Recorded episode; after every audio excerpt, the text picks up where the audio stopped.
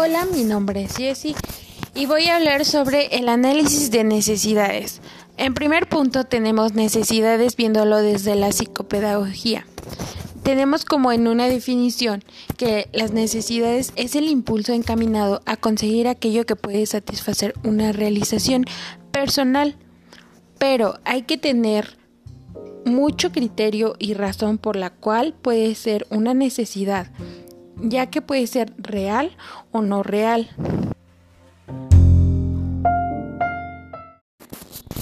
Me refiero a que debemos ser personas con criterio, ya que a veces solemos confundir esta parte de necesidad con ambición, por lo cual debemos pensar bien cuáles son las necesidades que como nosotros seres humanos requerimos y necesitamos.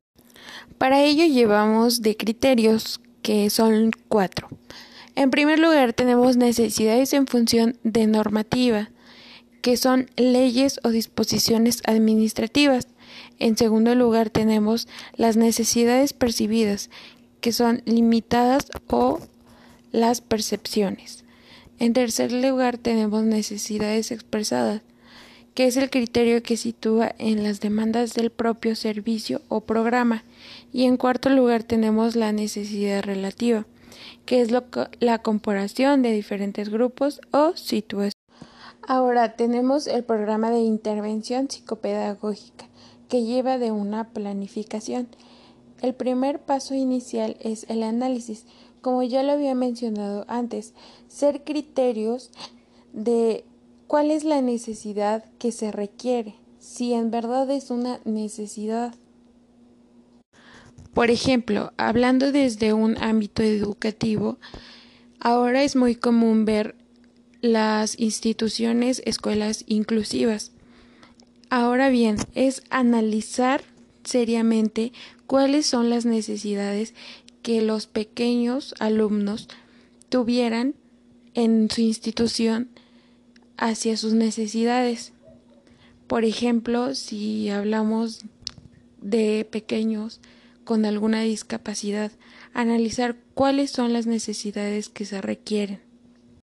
Ahora, identificar y priorizar las necesidades. Si seguimos hablando de nuestro contexto educativo, priorizar qué es lo que realmente necesita para que sea una institución inclusiva si tenemos pequeños con alguna discapacidad donde no puedan no tengan estas infraestructuras tal vez de rampas para poder dirigirse a sus aulas. Después tenemos la búsqueda de soluciones alternativas. Esto podría ser lo mismo, todo va relacionado de la mano. Eh, buscar soluciones, así como ya lo había mencionado antes, que estas rampas sean favorables para la institución o buscando demás alternativas para que sea una inclusión educativa donde hay espacios para, para ellos, para diferentes personas, eh, que hagan que la institución sea aún más inclusiva, pero viéndolo desde una necesidad. ¿Qué le falta a la escuela para que sea inclusiva? Después tenemos la selección de una o más situaciones que ya lo repetí anteriormente. No solo buscar una necesidad, sino varias para que esto sea inclusivo. Después tenemos objetivos y diseños del programa. O sea, ya tenemos nuestras nuestras situaciones. Ahora vamos a aterrizarlo. ¿Cómo lo vamos a lograr? ¿Qué vamos a hacer para que la institución sea inclusiva? ¿Qué vamos, cuál va a ser nuestro programa para que puedas, podamos lograr esta institución inclusiva? Ahora bien, diseñando un programa bien estructurado, a lo mejor si es la infraestructura, diseñar estos espacios de manera que sea conveniente, tal vez realizando una asamblea con los padres de familia y den sus puntos de vista. Ahora dice que tenemos la ejecución y realización del programa. Ya me adelanté un poco más, pero pues es lo mismo. Eh, a, tratar de hablar y llegar a acuerdos con todos para que favorezca esta institución. La ejecución pues lleva un plan y pues si no se tienen los recursos necesarios para poder poner instalaciones accesibles para estos pequeños, eh, por ejemplo, recaudar fondos de cualquier manera, eh, si en la asamblea se ponen de acuerdo para poder hacer, no sé, algún convivio donde recaude fondos para la institución, de algunas rifas, buscar estas de estas alternativas para que se pueda llevar a la realización este programa, este diseño que se tiene si hablamos de infraestructura. Que claro, podrían ser mucho más cosas, no solo hablar de infraestructura, sino también la educación, que donde haya maestros que estén preparados para poder realizar un buen trabajo con todos todos los pequeños con, pues sí, que son diferentes, eh, que tienen diferentes aprendizajes para que pueda ser una institución inclusiva. Y pues por último tenemos la evaluación del programa, que es ver ya a detalle qué es lo que sirve, qué es lo que no puede servir, qué ideas favorecen a la institución, que sea inclusiva, que no sea inclusiva, qué necesidades se requieren, cómo lo vamos a lograr para que pues se pueda llevar a cabo. Fue un ejemplo más a detalle para que quede más entendible y pues así pueden haber muchos ejemplos, pero ver realmente que sea una necesidad.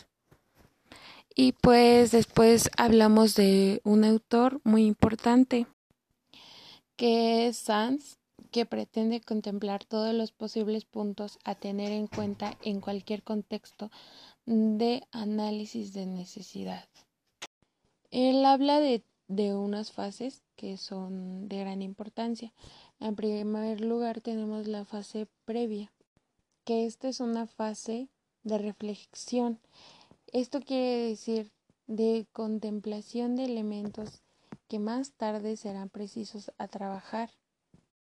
Después tenemos la fase de diseño, que ésta se refiere a que una vez se haya plantado varias interrogantes, escoger los términos del contexto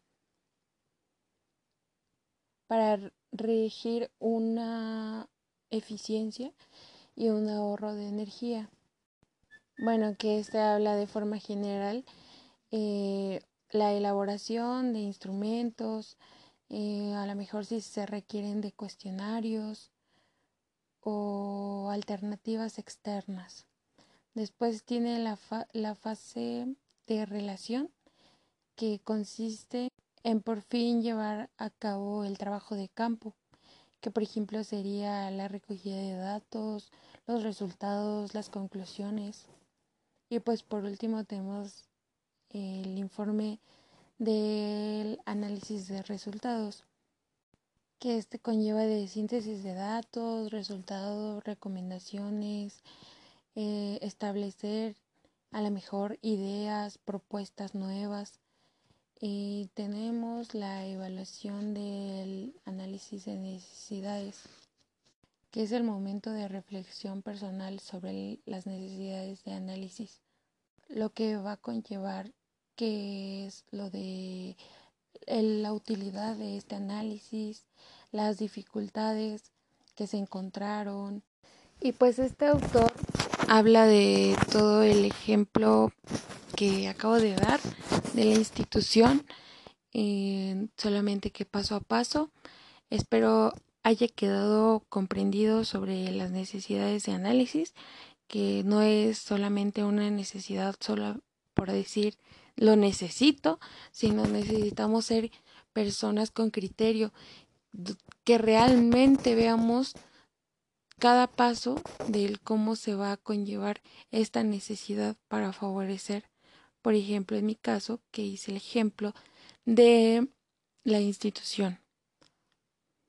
Sabemos que las finalidades de todo esto es observar si realmente hay o no una necesidad, ayudar a tomar decisiones sobre prioridades, obtener consecuencias o proporcionar información útil y organizada, conseguir que es posible o no, si es aceptado o es apoyado o no este, estas necesidades.